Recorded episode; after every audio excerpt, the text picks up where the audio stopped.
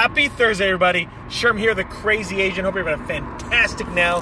The moment that you listen to this, we're going to be talking about social media, and more so specifically, can let you uh, in on. I recently had applied to speak at the social media Houston. Um, literally last night, I applied for it. Now, there's some people that I know that have spoken out in the past, the people that I'm connected with that I really turn to as as they give out advice to businesses and nonprofits and other organizations to be able to uh, deliver their social media um, strategies and um, develop their overall posting and content and so these are people that um, I, I, find to be just experts in the in, in the arena and so uh, I wanted the opportunity to speak from the perspective of social media in a compliant world. As you know, I'm speaking that at um, the Society of Human Resource Management, the Gulf Coast Symposium, this upcoming April. And so I wanted to be able to, um, this Social Media Day Houston is actually going to be in June. So just kind of jumping off of the previous. Um, previous speaking uh, engagement. And so I thought it'd be really valuable to be able to go from the perspective that um, it becomes valuable for an organization, even if you're in a very heavy compliant arena, to figure out what you can do. There's there's all the no's, and, and, and they're there for specific reasons or specific regulations and rules and laws. What can be done though? So if you treat it like marketing, let's say like a postcard, treat it from the same perspective. If you wanted to put something like that out, how could you do the exact same thing? But now you're going to post it up on Facebook or Instagram or LinkedIn. I think there's huge opportunities there for organizations. One of the platforms I think a lot of businesses can be using right now to be able to show their story, to be able to show their company culture, to be able to um, really show people they are, especially as they attract talent really from college, from other organizations. They can showcase who they are through the power of video on LinkedIn. And so I think there's really a lot of great opportunities for organizations to be leveraging that tool either by having um, a LinkedIn business page or by creating content, having articles, posting up videos in order to have their own story be told.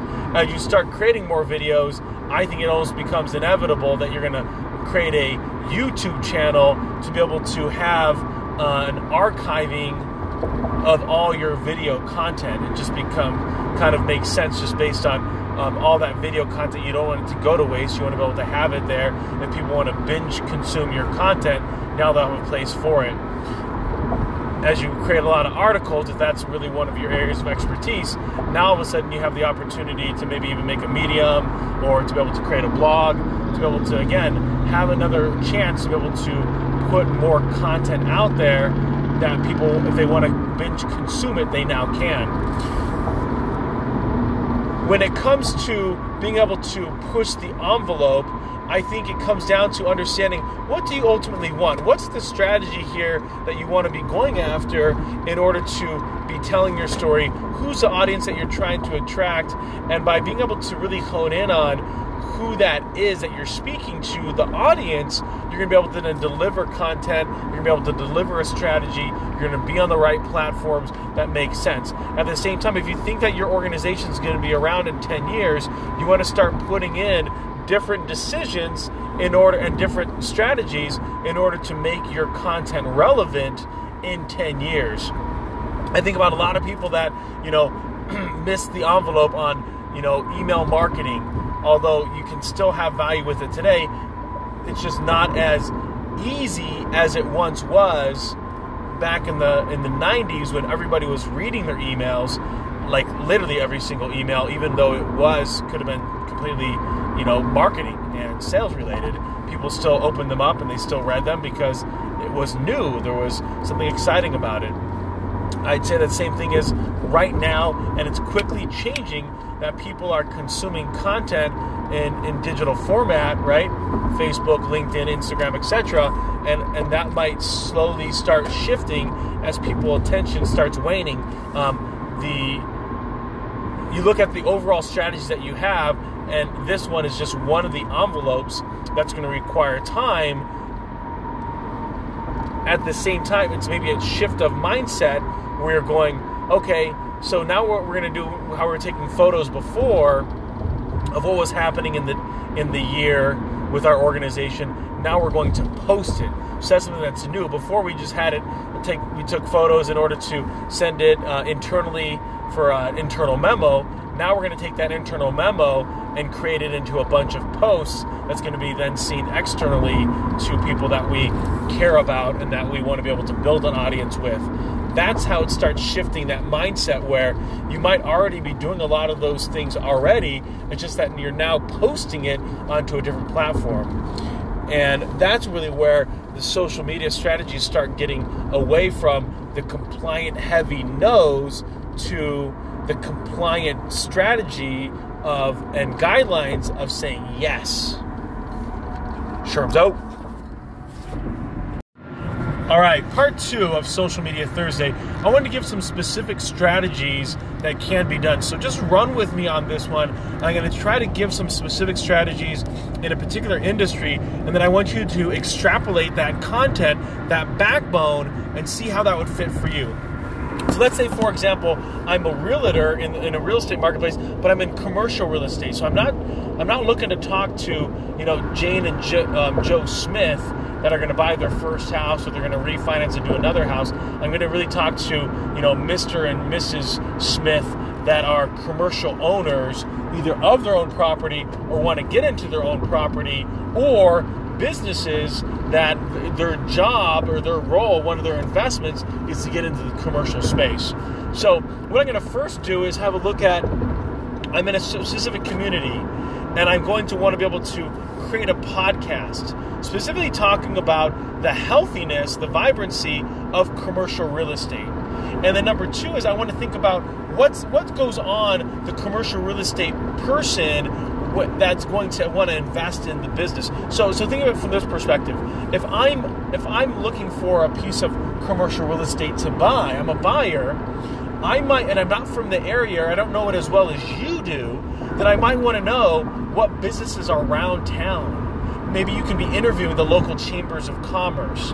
Maybe you could be talking to uh, the local hospitals. Think about those major anchors that exist within an, within a community that bring in jobs. Maybe it's the largest employer in town. Maybe it's a manufacturing arm. Um, these are different things that can um, have value and I would have the frequency of my podcast um, at least weekly, so that way I'm pu- pushing out 50 to you know 55 episodes every single year. The reason why I doubled up is maybe there's a couple Fridays where I'm going to do more than one um, as I'm interviewing different individuals. Now, for myself, for simplicity, I would make it at a specific time. I'd have it every Friday at 8 o'clock. I'd have two people on docket to talk to me for about 15 minutes each. And then that way, if someone has to cancel, I'll still have that meeting kept. I'll have that podcast being created.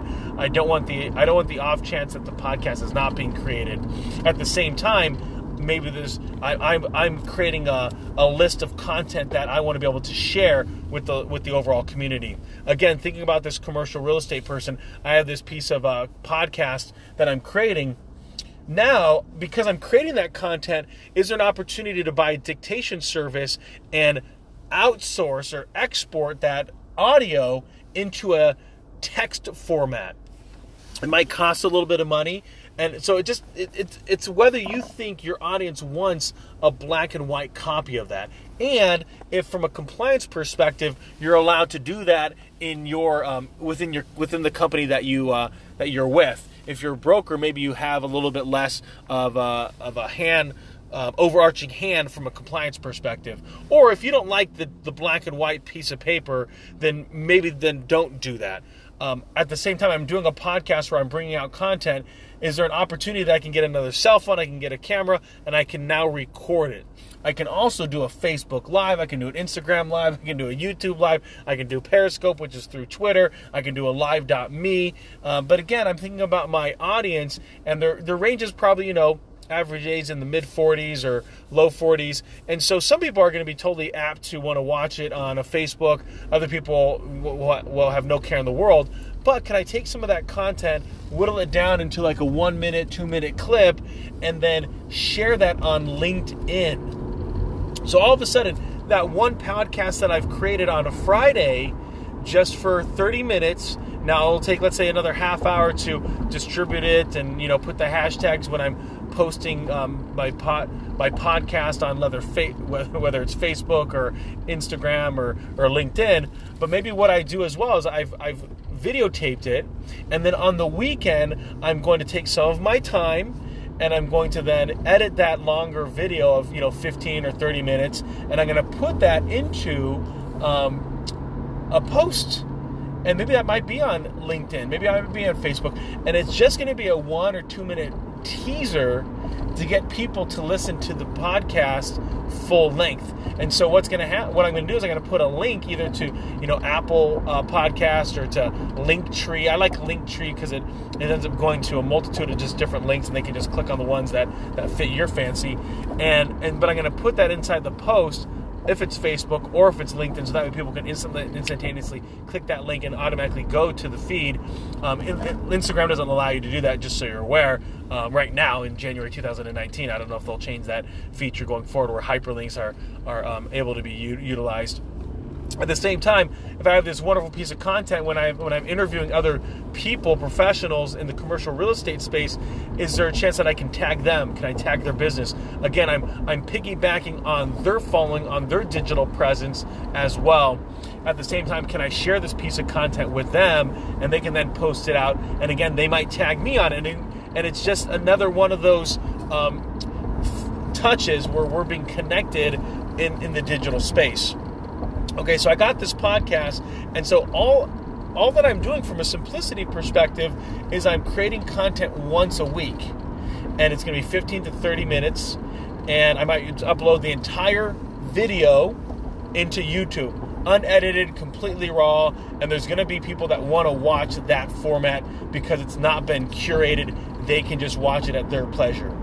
The other thing that it does for me is it allows me to start creating a, an archive of content that when someone finds me and they want to binge consume content and know about me and who I am, there's going to be so much content, they're going to automatically assume that I am someone of, of either a bit of a specialist in this particular space. Also, I don't need to get techno- technologically super savvy.